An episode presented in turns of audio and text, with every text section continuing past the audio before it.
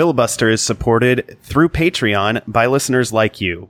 Check us out at patreon.com slash filibuster. We also get support from the Ehrlich Law Office, discrimination, wage, and litigation solutions for the District of Columbia and Northern Virginia.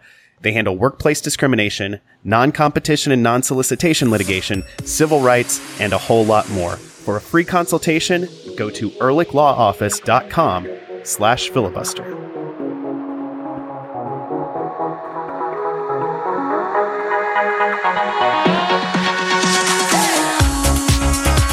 So sometime since our last show, which feels like a very long time ago, but it really wasn't. Um, I was hanging out at a friend's house, and we were asking a different friend why he hadn't shown up, uh, and he was like, "Well, I'm busy with this, um, the aftermath of this uh, parade I was in." We're like, "Well, what are you talking about? With the you were in a parade?" He's like, "Yeah, yeah." Um, uh, the town, our town had a parade, and my work uh, this is out on the eastern shore of Maryland.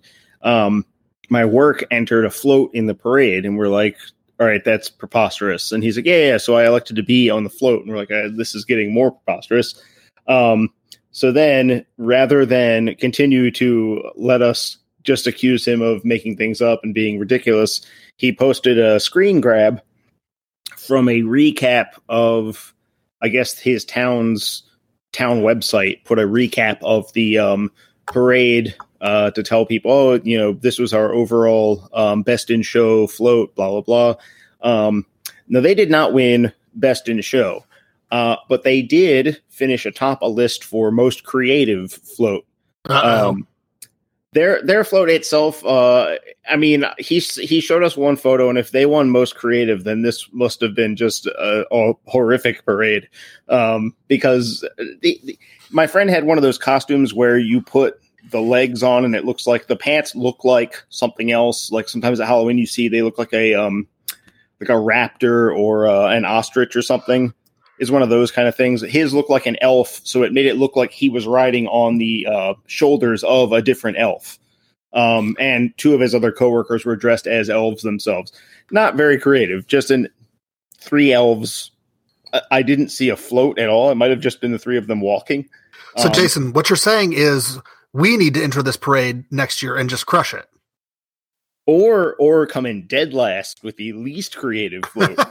um, What would that be? Well, I mean, I- it, see, it sounds like thing is- normcore is not bland enough. No, no, you I think it would be much more difficult to get last in the creativity polling than uh first. You'd have to Um, get creative in but- ways to be not creative. But but the real remarkable thing and why I'm bringing it up on this show um is that third on the list of most creative floats uh was something called QAC Goat Club. Okay, I like it. and he did not give us an explanation as to what the goat club did. I assume this is the queen anne's county goat club but i don't know. I'm just making an assumption. Um, what do they do what kind of goat club is this is this a club pr- propagated by and for goats or is it a club in honor of goats is it about goat rearing is it about uh, goat other goat concerns i do not know and apparently their float did not fill in the answers to any of that because the only thing he really gave us was like, yeah, I don't know what those guys do. Um, Apparently, it's part of the 4-H. but uh, whatever they are, I, I didn't want to ruin the mystery. Uh, I did not look into it at all. I just started um, imagining a situation in which the QAC Goat Club uh, has a creative but not as creative float. Uh, in a in a parade that apparently did not have any creative floats. um, I assume that they just had it was just like a man walking with a goat and waving to people, and that was third So I, out of I think apparently seventy two floats. Wow. Seventy two, uh, which we assumed that there were four. Uh, that was one of our jokes to him. It was like, so you guys finished most creative. Were there four floats? He's like, no, no, no there were seventy two. the, what was the which is name of the hyper muscular Chivas USA mascot? Oh, uh, Super Chiva. Super Chiva. I feel like he would win most creative at this thing if QAC Uh, Goat okay. Club. Am I getting this right? I might I might be f- forgetting his uh I use I think I followed the uh the account that they set up uh, on Twitter for the Chivas USA mascot, which was a astoundingly muscular and possibly futuristic goat. He had like an angular face. Chiva fighter. Diva fighter. That's it. I was Um, never going to get that. I mean, Yeah, he uh, looked like you could. He would fight you. He, yes, Yes, there was no doubt that Chivo Fighter was uh, looking to intimidate you with with strength. Um, I think at one point, I, I they must have rebranded that. At one point, that was an account that was just out there on Twitter that they had abandoned. Like when Chivas USA went under, they were just like, "All right, no one, no one paid any attention to this, so it was just there." Um, but I don't see it anymore. So I think someone finally did something about it. that's too bad. Yeah. Hey, hey, welcome in. This is Filibuster, the Black and Red United and not creative parade podcast. I'm Adam Taylor, joined by Jason Anderson, Ben Bromley. We're all from blackandredunited.com, where we write about soccer.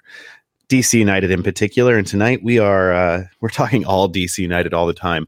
There has been a lot of things that have happened since we last recorded this show 27 years ago.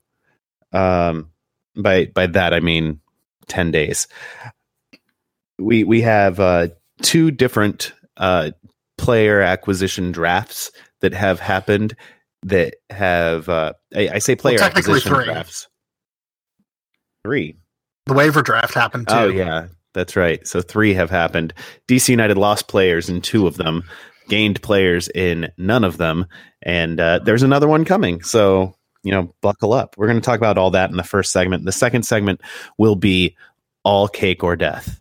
We have 13 DC United players, current and former, to get to uh, during cake or death. So uh, stay tuned for that. It's going to be a, a long, hard slog and we're here to do it for you, our listeners, whom we love. Before we do anything, though, Ben Bromley, what are you drinking, buddy? I am having a nice tall glass of Diet Dr Pepper. Okay, how many feel like flavors are you getting? Uh, I'm only getting like two or three.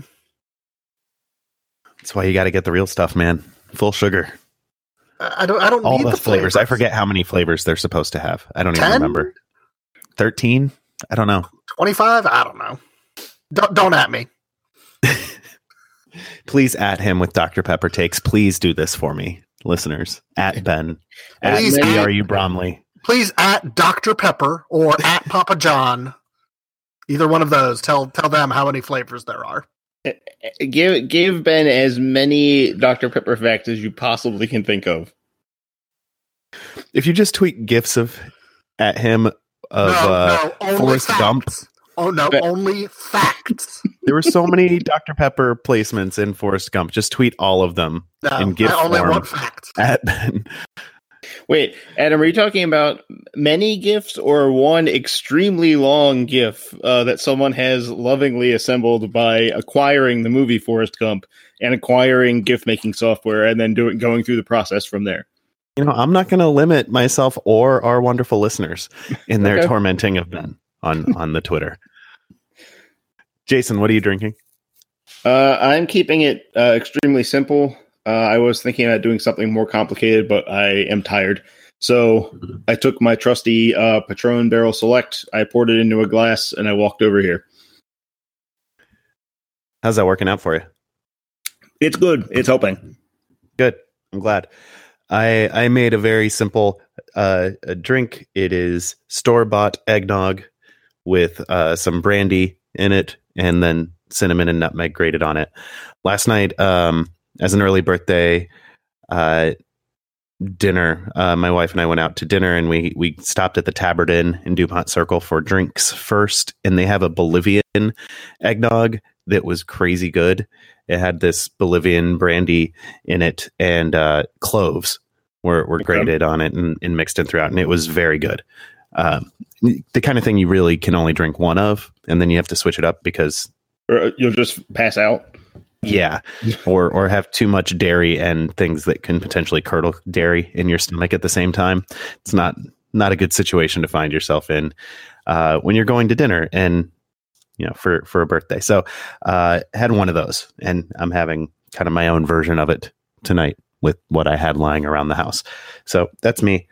Uh, A friend of mine uh, very recently shared some 1950s recipe for eggnog that he was thinking about making, but he was talking about well, why he was Did it only have Jello? No, uh, but it was extremely thick, uh, almost Yeah. to the point of being the consistency of Jello, and that is why he was still thinking about making it and not actually following through. Because he's like, "Look, I love eggnog. I want to make this, but also like, is it worth the time? Because I'm going to drink half of this and then fall asleep on the couch. I don't know. The 1950s just sounds like an abomination of foodstuffs. It was a, a strange and unpleasant time. I think we can agree. the vision Having- of the none of us future in the there. 1950s it turns out to have been completely dystopian. Yep. and that that is how they wanted to be. Um, they didn't know they wanted to be dystopian, but they did. Um, I have a friend who makes eggnog in a giant punch bowl for for Christmas parties from time to time, and it is very thick. And you you have one of them, and then you try to stay awake for the rest of the party, and it doesn't always work. What's the benefit of this? I What if mean- the party is not one you want to be at. Ooh, Then you just These- these parties are down your generally- eggnog and fall asleep, and people are like, "Well, he had the eggnog." Yeah, these parties are generally pretty fun, but um, yeah, they the eggnog. I mean, it it becomes a strength of or a test of will to to stay awake. You, you I'm in drink my other 30s. things. I'm, to- I'm in my 30s now. I'll just go to sleep. these were when we were in our twenties. So I, I, he was older. He might have been in his thirties. That was, he just wanted the young people to fall asleep to get on his level. Is he Krampus?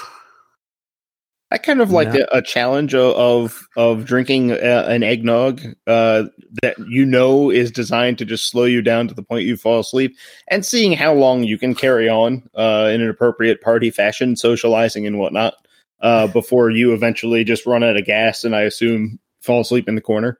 Jason at his feats of strength. It You're gonna is the test season. yourself. It, you you have the airing of grievances, and then this is one of the tests of strength. Yeah. So you can last long enough. Uh, who, who can stay awake the longest on uh, some sort of extremely sleep inducing nog? Or um, I know in my experience, uh, if you add Bailey's to hot cocoa, uh, that will pretty much put you under immediately.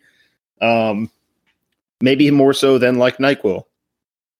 Yeah, I'm pretty sure in at least a few states they actually sell that as a, a sleep aid. Not habit forming. So it's got that going for it. It's delicious too. All right, so it is a little habit forming. Yeah. Yeah. Just not not in the the chemical way. Uh let's talk DC United. Uh we have sad things to talk about. We should just actually let's keep talking about Festivus. That's that's more fun. Uh and and there's a I've mouse never seen on an my episode of floor that I can see Seinfeld. right now. Oh, that's that's unfortunate. Um anyway, Nick DeLeon was selected by Toronto FC in the reentry draft, phase one. They effectively uh, claimed his rights and exercised his contract option, giving him a nice little pay raise for next year, but it won't be in the District of Columbia. He'll be playing in Ontario for the Reds, and I'm sad. I'm I'm even more sad about that than the fact that there's a mouse on my floor right now. It's very sad. Uh, Nick DeLeon has been one of my favorite players his entire time here. He had that electric first season as a winger. Uh, he had that uh, amazing goal in the uh, rescheduled snow game against the New York Red Bulls.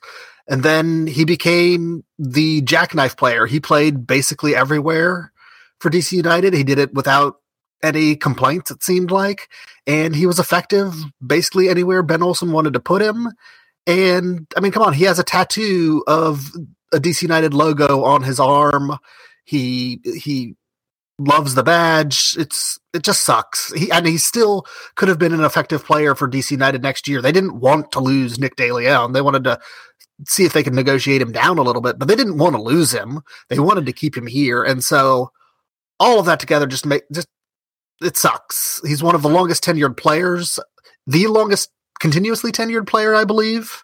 Yep. Uh, Bill Hamid has a has a little more time, but he went somewhere for a while.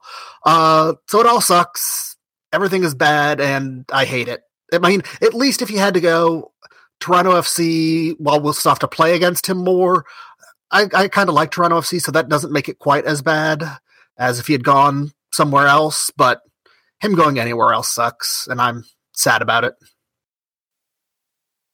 Yeah, I mean, uh, it was a tough situation because you know the the reporting. I think Paul Tenorio was was the one who had the report that um, De Leon's option was more than just the obligatory five to ten percent. It was going to take him up above three hundred thousand, um, and with his knee, uh, that's not going to go away with the compressed schedule. Especially that becomes a, a pretty worrisome um, situation, and I can see United's position in saying, "Look, we want you back, but we can't afford to pay you," especially with you know Luciano Acosta is hopefully going to be signed uh, to a deal. That's your second designated player.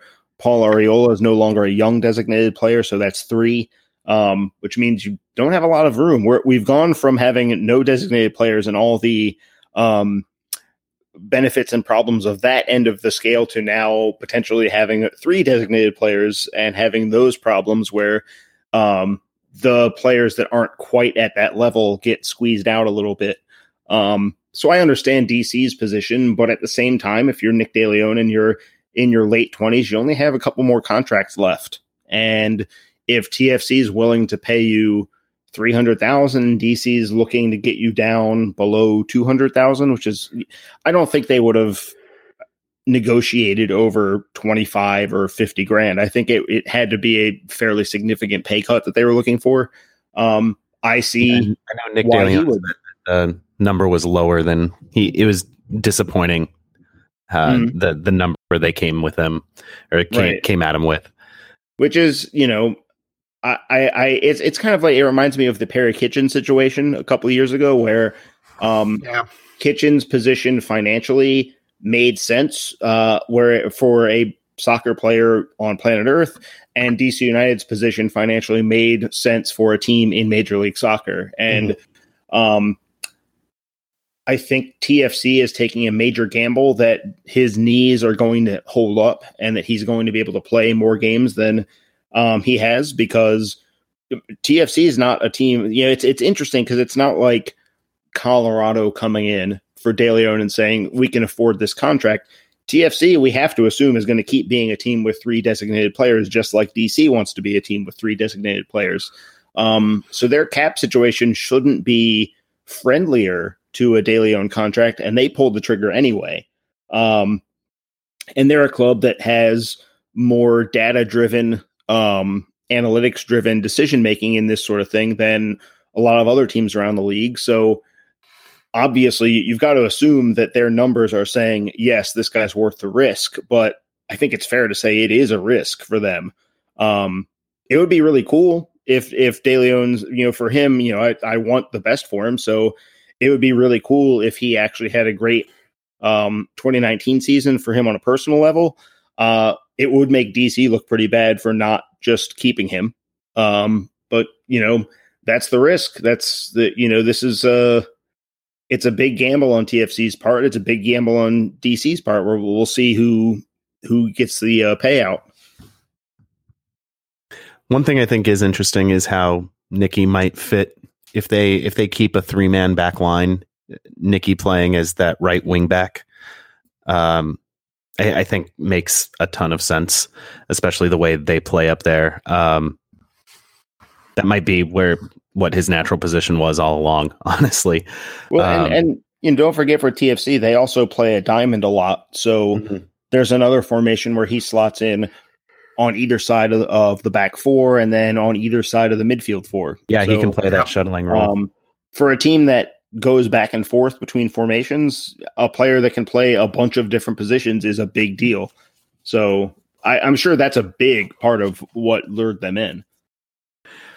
You know Another what's player- crazy? oh, I'm, I'm just looking at his stats, and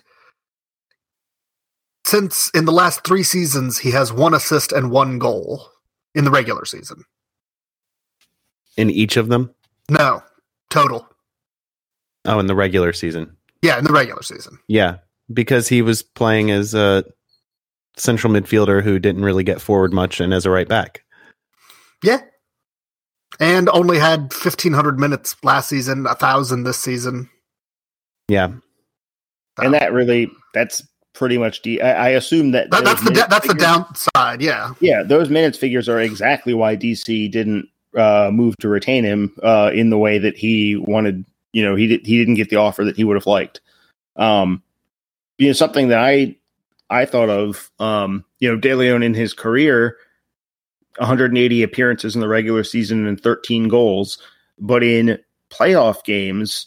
In 11 appearances, he had four goals and two assists. Um, so obviously a guy with a uh, you know that the clutch the idea of a player being clutch is sort of a myth but uh certainly he was somebody that was never overawed by a playoff game it seemed maybe where Yeah. other players might not quite have the um the fortitude that he was always um ready for those big games and he didn't he didn't let his performance drop at all if anything he might have gotten better Yeah. Another player DC United will be losing is one that I think we were all already resigned to uh, seeing depart, and that is Darren Mattocks, the Jamaican striker selected by FC Cincinnati in the expansion draft. DC United gets 50,000 in GAM in, in exchange for losing a player that they were had already reportedly said goodbye to. So that that But th- works they out. did say goodbye. like, Yeah. uh, those were quotes. Those weren't just. Uh, Right. It looks like that was Dave Kasper saying, like, "Yeah, we're gonna let him move on." Um, yeah, so that one that one worked out a little bit better. I know uh, a lot of us would have liked to see Mattocks stick around uh, as a change of pace to to Wayne Rooney and see him build on last year, but he wanted more minutes and also was not on a small salary. Uh, so it, it makes sense to see him go somewhere else, and hopefully he uh, has a better pairing with Fernando Adi in Cincinnati than he did in Portland, where Caleb Porter tried to play him on the wing all the time and it never worked. Um, and he showed this year he he really is a striker. He's a center forward, and we'll we'll see what Cincinnati can do with him. yeah, I'm surprised that they they took him um, because And they I took him think it was- first. Yeah, they took him straight away. Um, and I feel like I feel like that was one where it looks like a team that maybe they looked at all the permutations of an expansion draft and all the the tactics and strategies that have been used over the year, and they're like, that is complicated. Um, let's just take some dudes that we would like to put on the field, and they did that, and they didn't think twice about the fact that they could have taken somebody else and then also gotten Mattocks later. Um, I mean, maybe just- they were maybe they were worried someone was going to take him in the reentry draft because they pick last in the reentry draft, if I remember in the order. I mean, maybe, but they also have the ability to make some deals. They, you know, they could Right. have um, finagled a way to get. I mean, maybe, you know, maybe it's like San Jose was. Maybe they found out that San Jose was going to take him if they didn't. Um, maybe it's something like that. But you know, it, it seems like they misunderstood the risk reward uh, of the uh, expansion draft. Uh, but you know, maybe they have maybe I, I honestly I think they just wanted something very simple and they they stuck to it. Yeah, they did make one trade uh, in their expansion draft. They drafted Kei Kamara from Vancouver and traded his rights to Colorado. I don't know if I don't think that automatically activated his option. It's possible Colorado did. I don't know what the actual status of Kei Kamara is at this point. But that, that was Uh, the one like semi tricky thing that FC Cincinnati even tried to do. I was under the impression that it was a trade and sign kind of deal. Like That would make sense. because I feel like the Rapids announced it as he is signed, not um, not we got his rights. and I feel like that's what Kamara was saying too. Okay, that's good. I I've been haven't been paying. It's as Colorado. attention as You're like. forgiven for not paying super close Yeah. attention to what the Rapids are doing. I appreciate that. Sorry, Rapids. Sorry, We're not. Man. Uh, yes, uh, sorry, Rapid Man only. Yes. Do people in Colorado wake up and say "Good morning, Rapid Man" and no one else? I hope I mean, they they pro- they probably don't because otherwise the Rapids would be better than they are. uh, there is a second phase to the reentry draft. This one comes with no obligations on the team to uh, offer a pay raise or trigger an option year. Um, it's just you get the players' rights. You can invite them as a training camp trialist. You can sign them outright, whatever you want, uh, if you're the team. And uh, that will be Thursday, December twentieth, in the afternoon. Um, and and there's quite a few players available for this. I don't know how many are uh, are are real options. This reentry draft seems to get um, less and less prominent each year, uh, especially with some of the more established players graduating into free agency. Um, well, free agency in quotes because this is MLS, and even free agency has weird things about it, uh, which is why Kei Kamara was in the reentry draft. Adam, what are you talking about? You could get David Villa in the reentry draft. Do you, should DC United take David Villa, Ben? I mean, when you can get David Villa, you got to take David Villa. You know who should take David Villa? Japan. Yes. Well, yes. I was going to say Orlando City. I think it would be cool to see them select his rights just for no reason. I was thinking more along the lines of uh, DC takes David Villa, and then, but to actually acquire him, uh, Talon has to board an airplane and fly to Japan and do battle with the Vissel Kobe mascot, which I'm going to look up now because I've said it and I'm realizing that I don't know what that. Japan has many, It's Chiba many Fighter. mascots. Uh, If it's Chiba Chiba Fighter, then uh, Talon better go with like a like a brass knuckles or something. Um, but yeah, Japan is like the the the, the top flight of mascots in the world. Um, it looks like Vissel Kobe's mascot is um, a bull or a moose, some sort of animal with horns. The horns might be made of gold. Um, I, I don't know. I think Talon could take this guy. I'm not looking at a picture, but speaking Espe- on behalf of my new- daughter, I will say I'm yes, gonna- Talon can take him. I'm gonna Especially new buff talent. I'm gonna make sure you guys can see it so that you that we can have this important discussion. You can be Um, informed on this. Yeah, I don't. I don't want you to. He, he- he Oh, looks yeah, like that a friendly thing's- guy. I don't yeah, think, that- think he's too much That's of a a fighter. very cutesy. yeah, he, he seems like a guy that is not prepared to get punched in the face by Talon. That Oh, is, yeah, Ta- I was going to say Talon- that is a mascot that's not ready for a soccer punch. Yeah, I could see Talon just like scorpion kicking that guy.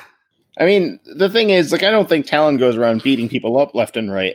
Um, Uh, but I don't you know, think Talon, he doesn't do that. yeah, Yeah, yeah, Talon has been putting in time at the gym for some reason, and I feel like the Vissel Kobe mascot looks more like you're like, oh, an, a fellow mascot, how's it going? And that would be his his his or her default response at all times. Um, Right. So I want to when when I think of Japan and I hear Kobe, I think of beef. So that makes sense for the the, A- the bull, a bull mascot. mascot. However, So th- are they just? you, are you you? Are you? beef, so- Wait, wait, wait. cows. You think beef, not living cows. Is this mascot going to the slaughter? Like Yeah, Not- you're saying that they're not killing their mascot and eating that, him. that's what I'm asking. That that that I'm not saying. I'm, Well, I'm no. asking. I'm just gonna say, like th- this guy, this is a mascot with some pretty spindly arms and legs. Yeah. Um, I think this, is more beef of not a ready. yeah, like maybe this is a very young bull. Um, Oh God, we're we're having veal on this podcast now. or or Talon is beating up a child bull. Um, All right, let's the move rights on to before we get ourselves into trouble. Who? It, too late. That that ship sailed. It's it's in Japan now. this is who we are. Quickly, Jason, because we have a very long second segment ahead of us. I think. Um, is there anybody in the reentry draft phase two that you would like to see United select? Um, just scrolling through, it's a long list of mostly shrug-worthy players, but you know, know you're excited Campbell. about. I wrote Yeah. about him in the first uh, in the in the stage one piece that I wrote um, last week. Um, I still I, I like I like the idea of pursuing Ariel Lassiter, but the fact that they didn't take him on a um a, a senior minimum means they are probably not going to pick him up uh now because if they weren't ready for senior minimum, there is nowhere else to go. Um yeah, it's it's Loudoun United. it's not the best list in the world, I've got to say. Uh, maybe you know Tommy McNamara is out there. Uh, if if but if you see someone like him or um, Luis Solignac or Michael de Leeuw, those guys are all available. If you see DC take one of those guys, it means that Yamil Asad's chances of coming back have gotten much worse. So, you know, those guys aren't bad players, but do you really want any of them and not Yamil Asad? I would say no. Um, yeah, there's just not there's not a lot out there. I'll get further into it on the site, but No, no Josh Yaro for emergency fullback depth. uh, no, so, uh, you know, if we brought our uh, friends from the Brotherly Game on, they'll tell you that Josh Yaro's career has not gone uh, the way that it was supposed to. Um, Yeah. there's just you know, as Adam said, this process is getting less and less useful, and this this year is making that especially clear. I mean, maybe Tosaint Ricketts as a dirt cheap uh, Darren Mattocks replacement, but also a lesser Darren Mattocks replacement. There's not much here though. Ricketts much more comfortable with a, a bench role, I, I, I think. It's yeah, it seems so. Yeah, That's what he's been doing for Toronto. but then you need, if I'm not mistaken, you would need an international spot, which uh, Yeah. is a different problem. So Make all these players free agents. that would be nice. I mean, they they do become free agents if they uh, go through the the reentry draft unselected. Right. Uh, the issue is they they've gone through the re- reentry draft unselected, which means there's not a market for them. Right. Uh, so they are out of demand free agents at that point. Um, but you know they could catch on somewhere. Uh, This is maybe something for the we'll next uh, collective bargaining agreement uh, battle, which is not too far in the future. Um, Yeah. Where we might see MLS players push for more free agency than just the extremely limited version that they pretty Right. much they pretty much put all their eggs in that basket last time. Yep. Yeah, I mean that was just. I think it's been well documented since then that that was just they took what they could get on free agency. No American sports union had ever gotten free agency exclusively through collective bargaining. It was always a court that did it, and that would mean challenging the entire structure and trying to overturn precedent potentially um, on MLS's quasi single entity structure and it, it was much easier just to take the the limited W of free agency for very experienced players who have been in MLS for a long time, and trying to build on it from there. Um, which I think is I, I can see the merits of that strategy rather than trying to fight uh, an expensive court battle, especially with the without the NFL Players Union footing the bill this time around, which they did the first time. So I, I, I see why the players took that option, even if it meant leaving some money on the table in the short term. Anyway, I think that's it for the reentry draft. That, We- that skirted very quick, uh, very close to uh, legal advice. it was not legal advice; it was the legal More- description. For for us, that was much closer to actual legal advice than pretty much anything we've ever said. My legal advice. I've been is that reading a that lot of Mickey legal Turner. advice. I've been reading a lot of Mickey Turner lately, so uh, at the Athletic and on Twitter, follow him, Soccer Esquire, uh, on on Twitter. He's very good and informative. Uh, follow. Anyway, that's it for us in this segment. We will be right back with possibly the longest cake or death segment of all time. This is filibuster.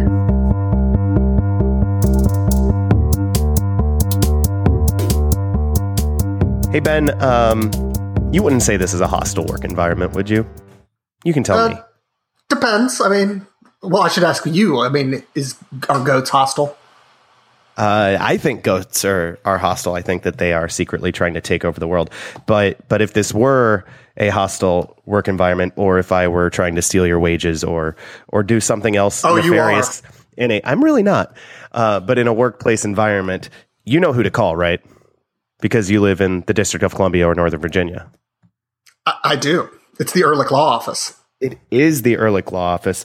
Uh, they they offer discrimination, wage, and litigation solutions in Northern Virginia and the District of Columbia, which means I can totally create a hostile work environment for Jason. Except, no, he, they they wouldn't want me to say that. That would be bad. I do not want to create a hostile work environment for anyone. But Jason couldn't call them nonetheless because he lives in Maryland. Sorry, Jason.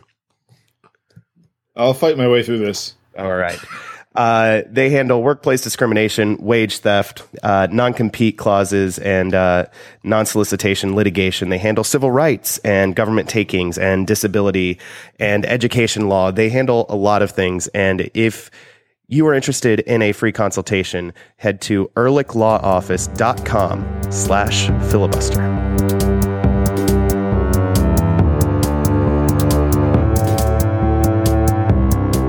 Welcome back to Filibuster, the Black and Red United podcast. It is time now for an epic edition of Cake or Death.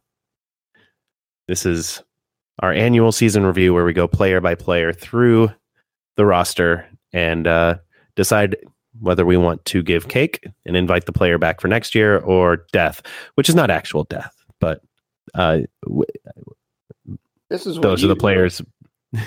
those are the players we would prefer not to have back on DC United next year. We we started this uh, in our last full episode a couple weeks ago. Got through the first, I think, four guys on the roster tonight. We're doing thirteen.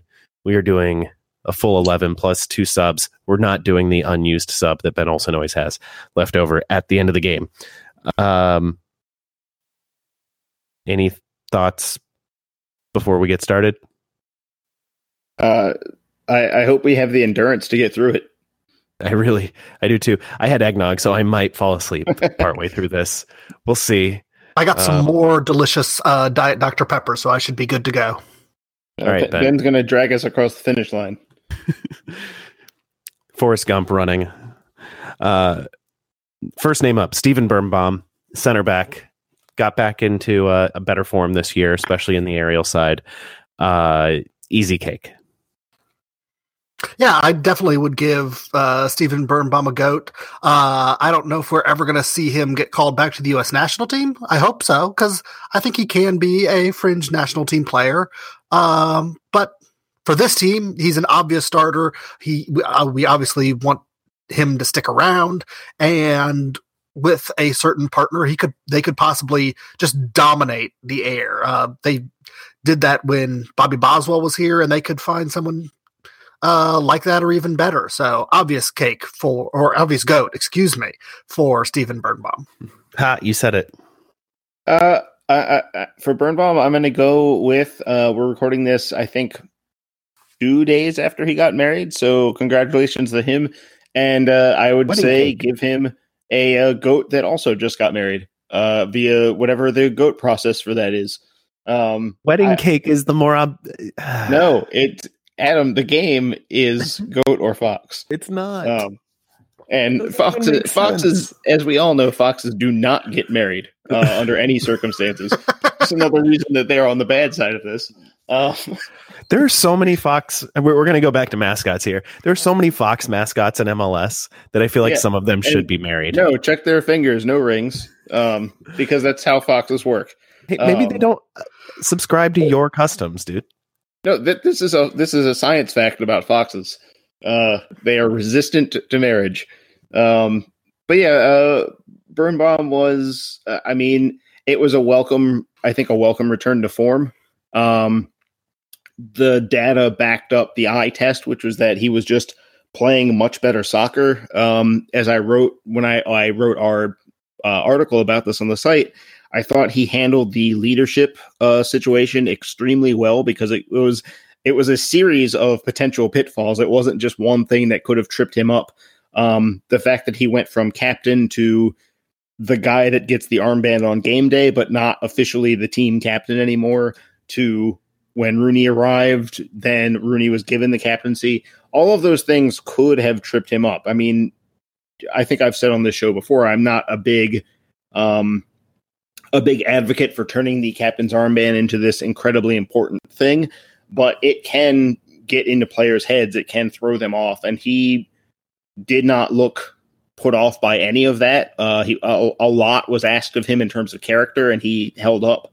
Um, the defense was better despite playing a more aggressive style, uh, despite newcomers all around, despite three different players getting uh, starts in goal this year. Um, so yeah, he he really came back to what I think we should be able to expect of him going forward.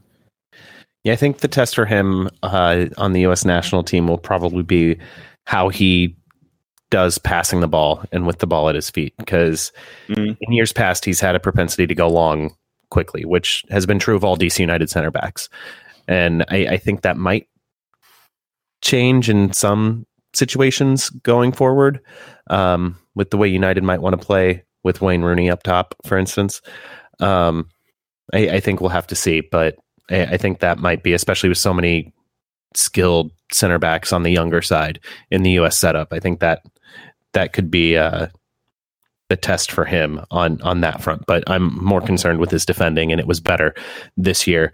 Uh, his partner for much of the year, Frédéric Brillant, is next on our list. Uh, the Frenchman came down from NYCFC, and I think I don't know if polarizing was the is the right word. I think a lot of opinions about him are were, were ambivalent. Um, people are of two minds. He was he was pretty good at the end of the year. He was not very, good for for stretches otherwise. Um, Jason, what are you giving to Frédéric Brillant? Uh, I don't know. I'm trying to pull up his um salary figure because it's escaping me at the the moment. Um, so I'm just going to talk for a moment while I find it. There it is. Um, yeah, Breon's vamping.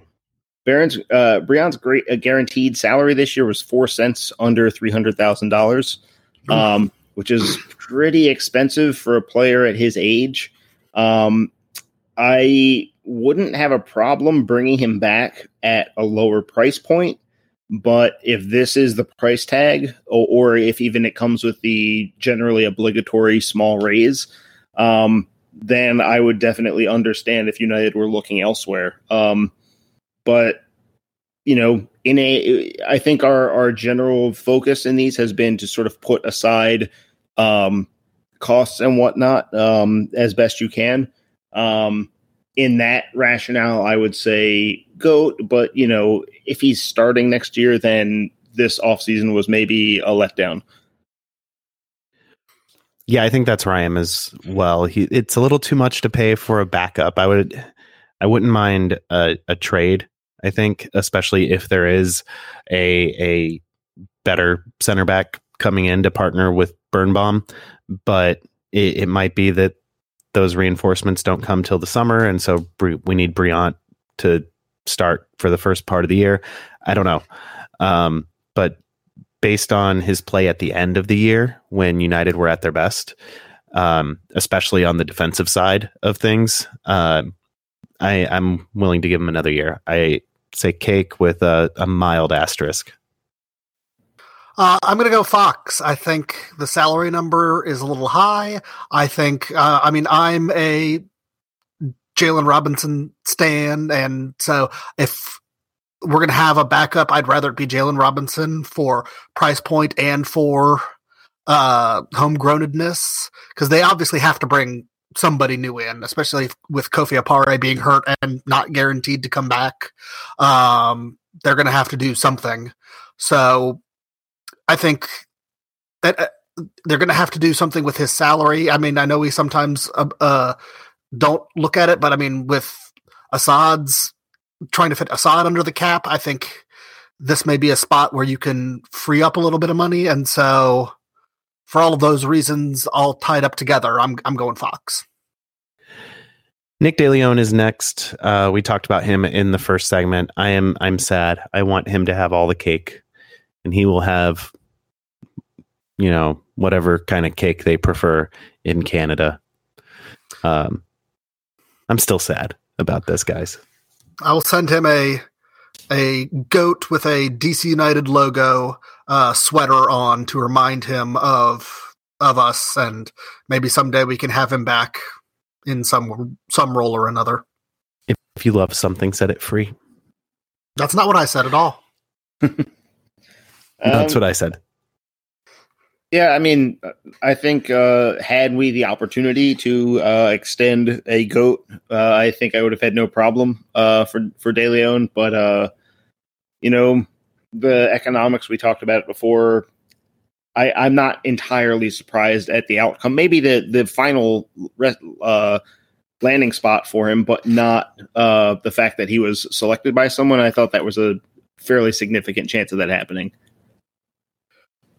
Russell Canouse is next, uh, defensive midfielder, hurt for the first part of the year, um, came in in the second half and just locked it down. Uh, I mentioned the improved defense down the stretch, and I, I, think center back play had something to do with it. I think Russell Canouse and the shift to a, a double pivot had had a, a really big, uh, a, a, lot to do with the improved defense as well. Um, the kid needs to be getting national team looks. It's it's cake, and it's not a difficult decision. Uh, yeah, um, Greg Berhalter, if you're listening to this show, uh, call Russell Canouse up.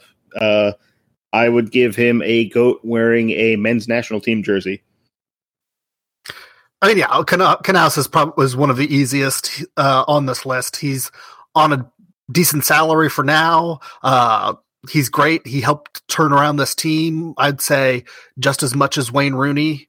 Uh, yeah, hopefully we can lock him down for years to come. But I could also see him going back abroad in a year or two, especially if he gets some national team minutes and trying his luck there again. But until he does, all the all the all the goats in the world for him.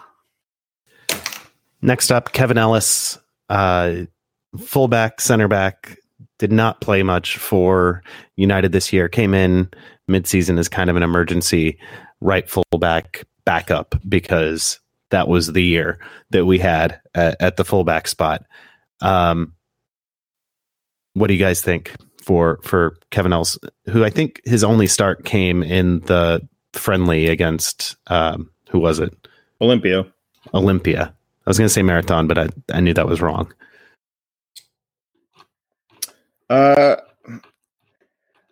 I think as of now, with uh, with Oniel Fisher out for a long time and Nick DeLeon uh, having been uh, selected and and taken from us by those greedy Reds, um, I think you have to at least take that into consideration. Right now, right back would be um, would be probably played by Jalen Robinson, who we've talked multiple times about how he's not really a right back, or Paul um, Arriola.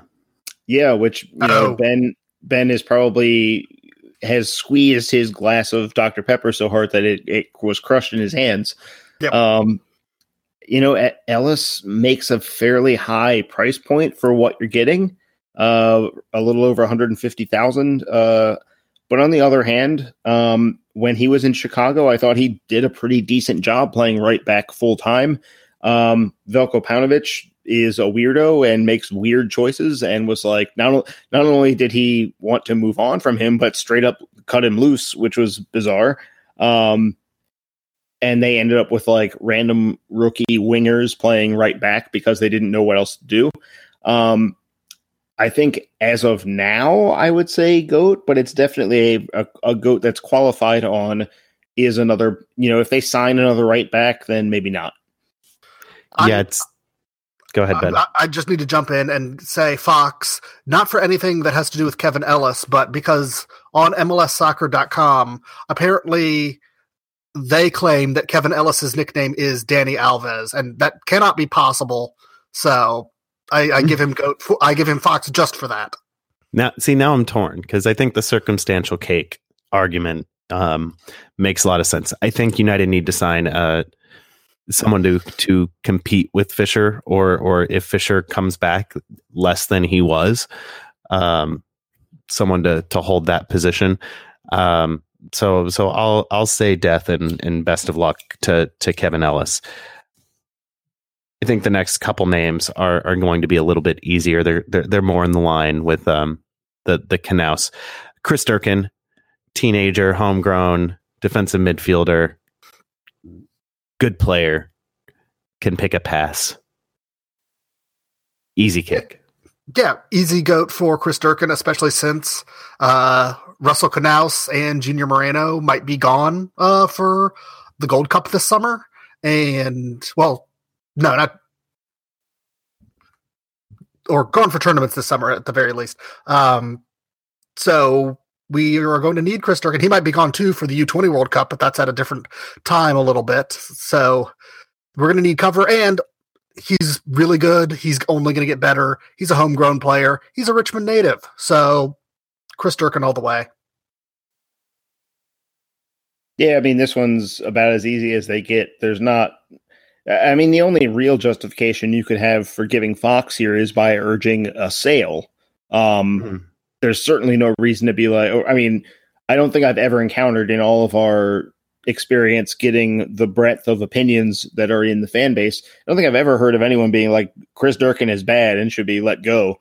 Um, I think if anything, it's more of a range of how good is Chris Durkin rather than anyone thinking there's a problem there. Um, I think you know if we hear tell of an offer in the Andy Najar range, then okay, fine. Um, but until that date comes, I think um, you keep him, uh, goat for sure, and you know he, we might see him play a little center back this year. I'll, I'll throw that in because right now. Yeah you know, Opare is injured, possibly not coming back. Brillant's a very expensive player, and uh, no one else. There's no one else uh, coming in yet, so look out.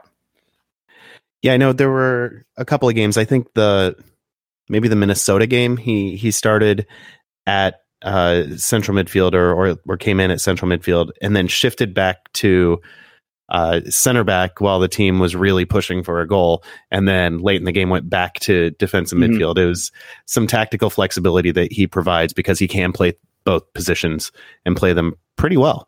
So I, I, I wouldn't be opposed to seeing more of him at, at center back. Uh, Bill Hamid is next. Bill Hamid. Bill, Bill Hamid. My kids love that chant. It's awesome. Um, Ben, you want to do the honors for this one? Goat. I mean, yeah, he's Bill F. and Hamid. He outplayed uh, Ousted by a lot. Uh, helped turn the team team around as well. I think third behind Rooney and uh, Canouse coming back, and uh, and also Lucho reinventing himself. But and he sneakily we were looking at the stats uh, in our slack he's sneakily had even a better season than uh, many of us remember just looking at it. He was really good again this year uh, after he came back and as long as again as long as he's willing to stay uh, and he's here through all for all of next year on loan uh, definitely go. Cake cake cake. Give the man cake yeah this one's extremely easy um, i assume that once United clears the raft of difficult decisions they have this winter. Um, once the season gets going, we'll probably start hearing about Dave Kasper trying to hammer down a permanent return. Um, he is still on loan from FC Midtjylland. Um, his salary, uh, because of the prorated nature of it, uh, for 2018 was his guaranteed salary is only 93,000. Um, that's going to go up, but you know, it's worth it. It's Bill Hamid. Um, he's one of the few goalkeepers in the league that can single-handedly keep you in a game, and that's nice. Yeah, that's that's a thing to be happy about. Do you remember what the rumors were that what they were offering him when he left? Like three hundred ish. I think it might have been more than that. I think it was more than that. I think it was the kind of thing where he would have had to be offered a um, possibly a designated player deal or something or a, or a just or a just under designated player, right? Like some sort of TAM TAM level yeah. contract. Um, yeah. So yeah, th- you know that might be the case again. You know, I don't know how how much has changed since he um, went to Europe and came back, but uh, you know, whatever the the price tag here, I think is probably going to be worth it. Uh, I don't know that Hamid is going to be sitting around demanding um, Tim Howard 70, money. Yeah, so, uh, certainly not Tim Howard money. Um, you have to go to Europe and age terribly uh, to get Tim Howard money, um, and he hasn't done rust, that. y'all. It doesn't rust, but it, it certainly does fall apart. Next up, Oniel Fisher, uh, right back. He's injured to to start the year um, next year, but came in early in the year, um, forced to play out of position at left back, left a lot of people pretty underwhelmed. And then once he got over to his natural position at right back, started to come into things, started to come into things and turn into a really reliable, important contributor on the team, uh, pairing up with Paul Arriola on that right side, able to to overlap and you you hear the cliche about players just playing within themselves, and that's what Oniel Fisher figured out how to do. He didn't try to do too much. He recycled possession um, when the ball would come out there, just act as an extra outlet high up the field, and helped the attack just by by being there and not turning the ball over. Um, I, it the injury sucks. It does, and it makes this a question. And I, I don't, don't know that it would have been a question if he had finished the season healthy. So, Jason, you can start it off. Uh, for me, this one's not too complicated. I'm saying goat. Um, Fisher does not make a lot of uh, money against the cap. His he's basically on the senior roster minimum. Um, the fact is that uh, he was looking very good uh, at the very end of his uh, season. Um, you know, at that price point, you don't really have to worry. I mean, you you might have to worry about, you know, is he going to be content going back to being second choice as he was in Seattle, which is why he was even available when he showed up here. He was second choice until DeLeon got hurt. Um, so that side of things, he I don't know if he's going to be entirely pleased about it, but it's also, you know, it's not the worst thing in the world to have a starter, a capable starter as your backup at a position. So, um, and he's um, not going to have much of a choice with the injury, at least not for next season. Right. I, I mean, you know, there's always the chance of some, you know, team doing like in Atlanta. And remember, Atlanta took uh, Zach Lloyd in the expansion draft, and Zach Lloyd did not play again. I don't think he ever actually formally retired, but I don't see him ever coming back, unfortunately. Um, but yeah, outside of somebody saying we're willing to take Fisher and just wait for his return in June or July, um, which seems very unlikely to me. Um, yeah, I think he's he's a player you take and uh, or you keep around, and uh, it shouldn't be too complicated. Yeah, they were going to have to get some competition backup competition uh, for him, anyways. Uh, with Nick DeLeon leaving, uh, even without the injury. And so now with the injury, they're definitely going to have to get some uh, competition for him. So it's not Jalen Robinson or Paul Arriola at right back. So I think that's the. Obviously, I would prefer him to be healthy and competing against someone to bring out uh, the best in both of them. But uh, yeah, you're not going to find somebody much better at that price point, at that position, a position of need, uh, so you you you take it and wait for him to come back, and then sign him and hope he helps the team down the road in the second half of the season. Yeah, I agree. You give him cake, um, and and you nurse that injury back to health, um, and hope that he comes back hundred percent because he he he didn't shred his knee, but he came damn close to uh, basically severing every connection that's in there, and um, that that's tough. That's a an uphill climb for recovery, and hopefully Oniel can can do it. Next on the list, Ian Harkes, son of John Harkes, uh, homegrown player, Wake Forest product, um, played in central midfield and just not a lot of room for him. He's got ability. He he was was he he was the the Hermann Award winner in mm-hmm. college, and it, it wasn't a close race if I remember correctly. Um, but he played a lot more as a rookie than he did last year for United. Um, he's got a British passport, so he can go overseas um, and catch on there. And and it sounds like that's the likely road. It sounds like United and he have have already parted ways, so he won't be back. But Jason, if you had your druthers, would he be? Um, probably not for the exact same reasons that he's not coming back now. Um, I think Ian Harkes is a really good player. I like his game overall. Um, but he's not going to play over Canouse or Moreno or Durkin. Um, he's not really a number 10, so he doesn't really fit in as Acosta's backup. Um, not to mention the fact that if United signs a proper Darren Mattocks replacement, then you, Lucho's backup is just dropping Rooney into that spot and playing the new forward.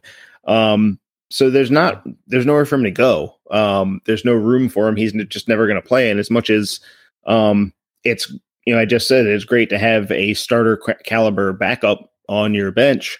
Um, is Ian Harkes really well suited for playing for Loudoun most of the time and occasionally popping up on the 18? I mean, he was barely making the 18 uh, for most of the back half of the season. So um, it's it's a reluctant Fox for me. I, I, think he's still a good player. This is just the one the one position that it's not good to be if you're a DC United player who isn't Canouse or Moreno or Durkin. Yeah, he his style didn't quite fit mm-hmm. with with where United ended up. Um, if he if he can play on a team that's not at all direct, that that just wants to to pass the ball around, you know, a lot, he he could do. I think he could do pretty well there because that's that's seems to be more where he's suited. Um, but he's going to have to have a ball winner next to him and potentially have a more creative outlets to to actually make the goals happen. But uh, as a facilitator, he can be very very good and and help help a team a lot. It's just not going to be this team. So I agree with you, Death. But like I, I, a good death. I, I just really wish they could have kept him around, especially for this summer. Like we, like I, well, I mentioned before, there's going to be a lot of central midfielders missing this summer, and I feel like he could have come in and gotten eight, ten starts for this team uh, through injuries and absences and rotation, and then spent the rest of the time in Loudoun. Uh, maybe that's not what he wants, and if he, if that's not what he wants, then uh, a good fortune to him wherever he goes. But uh, I kind of wish they had found a way to let him stick around and because uh, there's going to be there's going to be need for like we have a lot of central midfielders day to day, but I feel like there's going to be need this summer in particular for some extra central midfielders. Speaking of central midfielders, Jared Jeffrey is next, and we only have three more to go after this one. So we're doing good, guys. Uh, Jared Jeffrey is has been with United for a good long while now. Um, came over what 2013? Yeah, twenty. I want to say. Yeah, and yeah, in the the middle of the season, and immediately yeah. was one of the better players on that team. Yeah, he and Conor Doyle both um, arrived then, and Luis Silva, right? Mm-hmm. Yeah. Um, man, this time is weird. It's been a long time. Uh, We've Luis been doing Silva, this a long way, time. Luis Silva, by the way, available in the reentry draft. Um, Adam, that might be. It might seem like 2013 was a longer time ago, uh, actually, for both of you um, than others, because this was before your children were born. Yeah, it is. yep, this is like a whole different era of of history. Yes, I'm just going to sit here and, and think on it for a little while. Uh, but Jared Jeffrey's been with DC United for a while, hasn't gotten a ton of playing time in in very recent years, um, but but seems to just keep trucking along and coming back and and being a good teammate and popping up from time to time on the 18. Um, so Ben, cake or death for for Jared Jeffrey? I say Fox for the DC United MLS team but if he wants to pull like a Lewis Neal did for uh, Orlando City and like captain uh, Loudoun United, I think that would be a perfectly. I'd love to keep him around the organization. Uh, if that's not what he again, if that's not something he wants to do, then good fortune. But I think he could stick around as a depth guy just uh, just for those summer games if Ian Harkes isn't coming back. But I think he could also be really useful in instructing all of the academy kids they're likely to sign to Loudoun County, teaching them how to act like a professional on and off the field. Yeah, I think if he didn't have the ability to act like a professional, he he would have been gone um, by now. He he oh, wouldn't yeah. have kept coming back on a Ben Olsen team.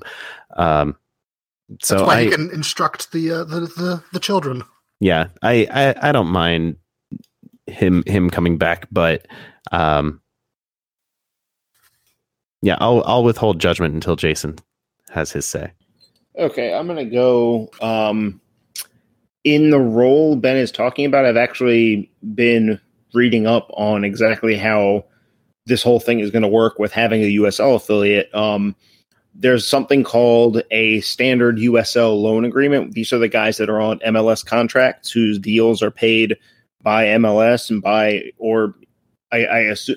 I assume that you could have a designated player on one of these, though it would be very weird to see them shuttle back and forth. But these are the guys that are on an MLS roster, but are also um, full time allowed to just show up and play for the USL affiliate. Um, so these are those guys that bounce back and forth as as the team needs. So like Um, the ki- the players who were with the kickers, kind of. Yeah, um, this would be like Travis Worra would have been on a standard USL loan agreement. Is is the formal term that they have come up with because everything has to have a very complicated name. Um, so yeah, I think if you sign him to one of those, uh, and he's probably mostly playing for Loudoun, but you know, as Ben talked about, there's that period of time where um, Canouse might get called in for the Gold Cup. Durkin is almost certainly going to be in May. Uh, May and part of June with the uh, under 20 World Cup.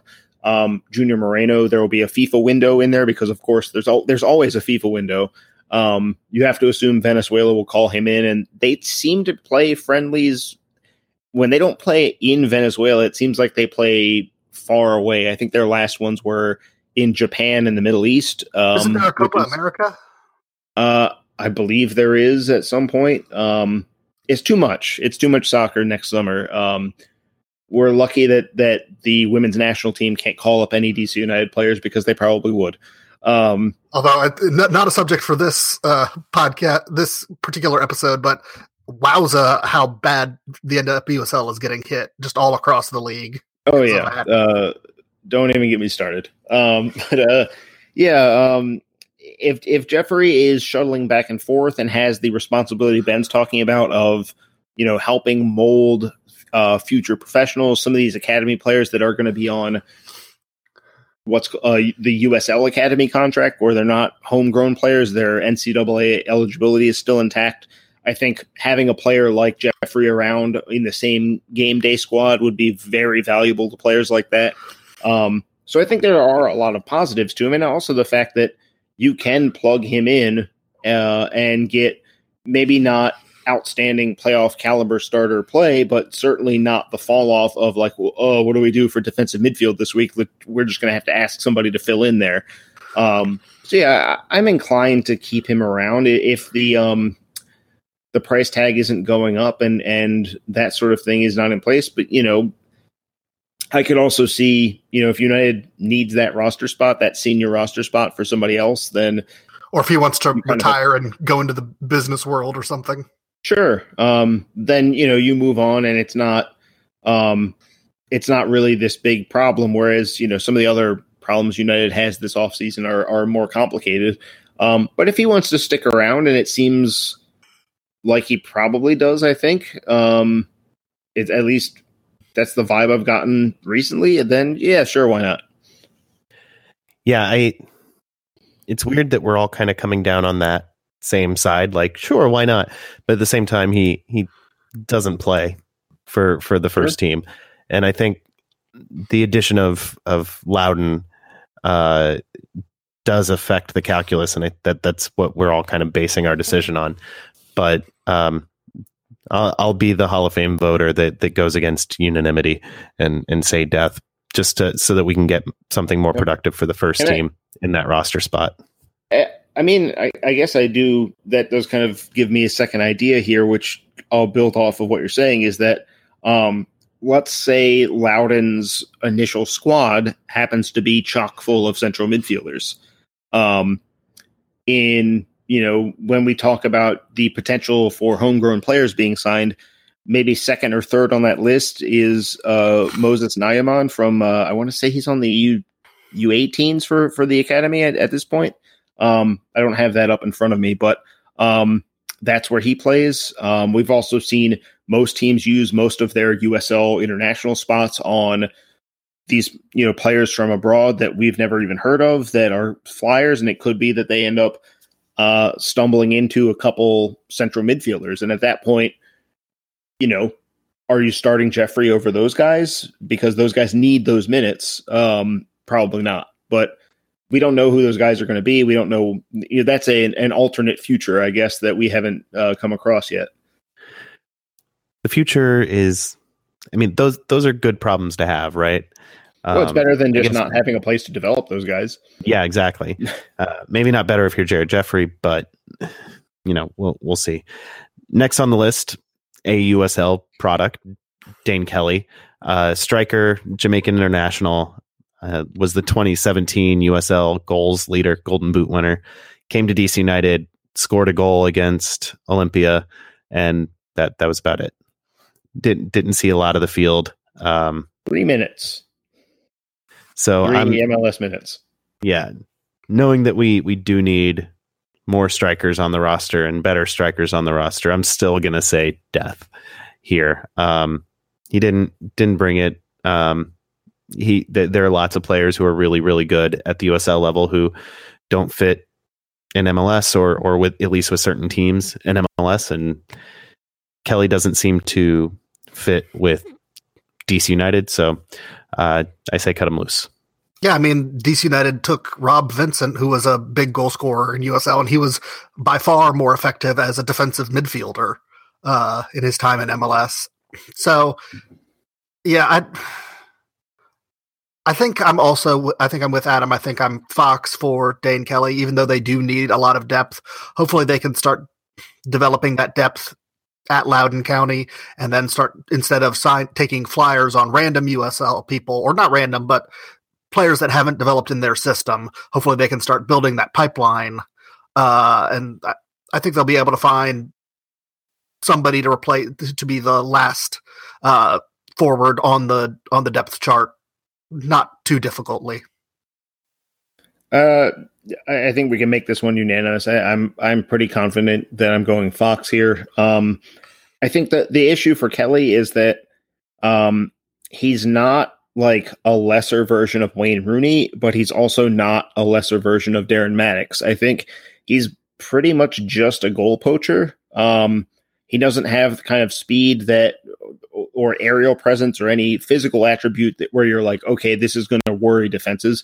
He also doesn't have the um, technical attributes to particularly be worrying. He's a guy that gets into promising positions and scores, but he's not necessarily creating for anyone else. He's not opening up a ton of space for anyone else. Um, I don't think he's a bad player. I just don't think he's a good fit for what DC United does these days uh, in that position. Um, I think Dane Kelly needs a forward partner. Uh, I think if you played him alongside Wayne Rooney, uh, you might have something. But I mean, you know, with all due respect, if you played me alongside Wayne Rooney, I could probably get a goal at some point. Um, so, first of all, Dave Kasper, if you're listening, give me a call. Uh, I've got the proper equipment. Um, I, I can report to training quickly. Um, but if if you're interested in someone that can score more than just like Wayne Rooney kicks the ball in a way that hits me and goes and gets it to go in the goal like a trick shot in pool, um, then you probably want uh, a different option. Um, and it's kind of you know it's a similar situation with with Kelly. I mean, he's just it looks to me like maybe his goal scoring figures with Reno uh, in 2017 were more a function of that Reno team scored 75 goals as a group. Uh, they set a record for team goal scoring, and I think maybe um, being a goal poacher in that scenario is a really good thing for for him. Uh, but that's not what DC United needs out of their their striker. So uh, Fox. Uh, we mentioned Darren Mattocks. He's next. Uh, we we mentioned we talked about him earlier. So um, just very quickly, um, if you had the opportunity to bring him back, Ben, would you want Mattocks back? Yes, because I mean, I know he. Well, the thing is, he wouldn't be happy as the second for as the the reserve forward. But if we could divorce that and just look at how he plays, then yes, I would. But I think I've talked myself into Fox just because he wouldn't be happy in that role, so that might affect his play. Jason. Uh, I would I would say goat. Um, I find myself thinking, well, what what is the player I would imagine replacing Darren Mattocks, and it's essentially Darren Mattocks. Um, I like the idea that he is a different style of player from Wayne Rooney. Um, and I think that's the kind of player United should be looking to replace him with. Sure. Um, I would take on the challenge of trying to manage him in terms of the psychology of it rather than roll your dice. Because, you know, you can't just, it's not like football manager. You can type in a few attributes and get a list of guys that actually do that, that are proven in your league. Um, so I- I think he's going to be very tricky to replace. So I would, I would have preferred keeping him. Well, and now I'm re-talking myself back into Goat just because of how ridiculous next year's schedule is going to be, and how Yeah, more that's where I was gonna gonna be. So actually, I'm re- I, I'm revising and, and revising and extending my remarks to Goat. I I was also going to say cake. Um, I I think especially with the schedule congestion with the shorter regular season to so they can fit all of the playoffs in during November or early November or October and November. Um, I I think he he would have been really useful for the team. Uh, good luck to him in Cincinnati. Um, I would have liked to have him back, but that's not in the cards. Another guy I would like to have back that's not in the cards is Taylor Kemp left back announced his retirement last month after missing, you know, eight little over a year uh, with with various injuries um, and surgeries that that didn't solve those injuries, at least not on the soccer level. Um, he seems to be able to live his life. He went on a six week pilgrimage from southern France to the northwestern tip of Spain, um, and and seems to It- be It enjoying like it. he just finished that, if I'm not mistaken. Yeah. Yeah. it- It's been about six weeks and it's, that's Okay. how long it's supposed to take. So, um, good for him. He made it. Um, but he, he hasn't played since August of 2017. Um, I, I think he, he, he was able to finish the game. He got the injury in, or it happened in training, or after that, or something. But he did go 90 minutes in his last appearance. Um, a player who improved, I think, year over year, almost every year. He would fix some aspect of his game that needed improvement, whether it was actually defending, whether it was um, the ability to dribble in the open field, um, or or to connect passes at a s- slightly higher rate than really really low percentages, which he had for a while. Um, so I I would have liked to give him cake uh, to have him come back, especially since left fullback is still not super deep with with Joseph Mora and no one else at that position. But he's moved on to to other things. It's not in the cards. I still would have given him cake. Yeah, I definitely would have given him cake. He's a quality MLS starter when he's when he was at his best, and the team has tried to replace him. Uh, Joseph Mora looks promising, but he's not shooter, and I'm going to miss shooter. Uh, yeah, I would definitely say goat uh, for Kemp. Um, you know, it feels like he's been around forever, but he would still be um, he would still have several years left in his career if not for this injury.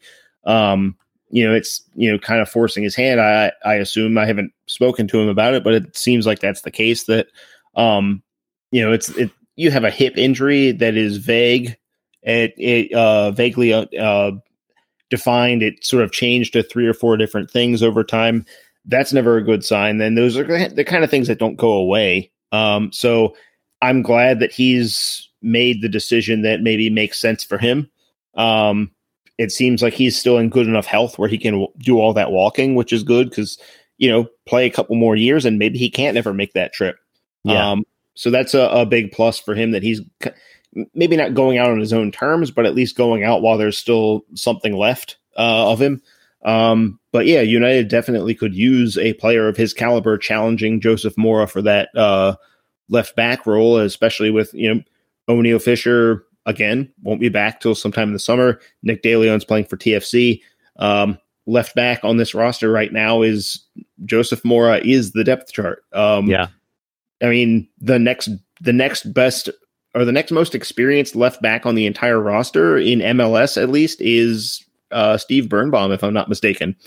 Um, and that's you know that's not that's not what you want. Um, so yeah, it's it's left back is sneaky high on the shopping list, and uh, it would not be if if Kemp were still able to play. So that's it for for this episode. We made it. I did not fall asleep. Congratulations. Thank you. That it was an I feel like- accomplishment. I think. I feel like we traveled almost as far as Taylor Kemp did. Almost, not quite. Not not quite. In our let's see, how long has it been? Uh, forty five minutes of of this segment. Um, we did not quite make it all the way across Spain, but you know, we at least got as far as Barcelona, which is very close to France. I would have ju- just gotten lost eating all that delicious ham. It's a good way to go, Ben. hmm I'm just yeah, I'm gonna go think on that. Uh, thank you all for listening. Uh, find us on blackandredunited.com. Support us financially at patreon.com slash filibuster if you're so inclined. If Fund not, my ham trip. We're not taking any ham trips with the money, I promise. But I mean, if you I make no such to- promises. if you want us to and you give us a lot of money to take a ham trip, we will take the ham trip and we will record while we're there. It'll be awesome. It'll be the best podcast ever. Um, find us on Twitter at filibusterdcu, at black and red u. Send your emails to filibusterpodcast at gmail.com. Find us on iTunes, Stitcher, SoundCloud, wherever you get your podcasts. Mostly, though, just tell a friend about the show when you're talking about soccer, because that's the best way to spread the word. Thanks again for listening for Ben and Jason. I'm Adam, and we'll talk at you again real soon. Say goodbye, Jason. I would bet the rent on Talon beating up the Vissel Kobe mascot.